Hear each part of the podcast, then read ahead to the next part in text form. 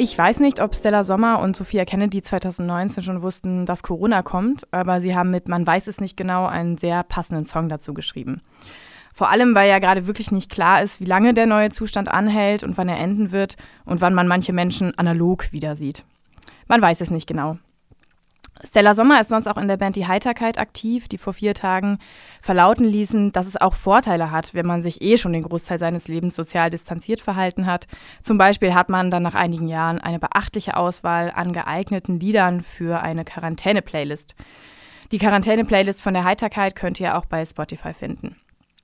Und Musik machen, hören und Playlisten erstellen ist sowieso ein guter Tipp gegen Quarantänefrustrationen dieser Tage dann habt ihr am Ende auch den Soundtrack zu dieser vielleicht sehr besonderen Zeit.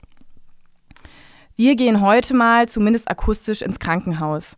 Ich habe heute mit der Krankenschwester Katja Müller über die Corona-bedingten Schwierigkeiten auf ihrer Station gesprochen und darüber, was für ihren Beruf auch über die Krise hinaus passieren muss, damit er nicht nur als systemrelevant erkannt, sondern auch so behandelt wird.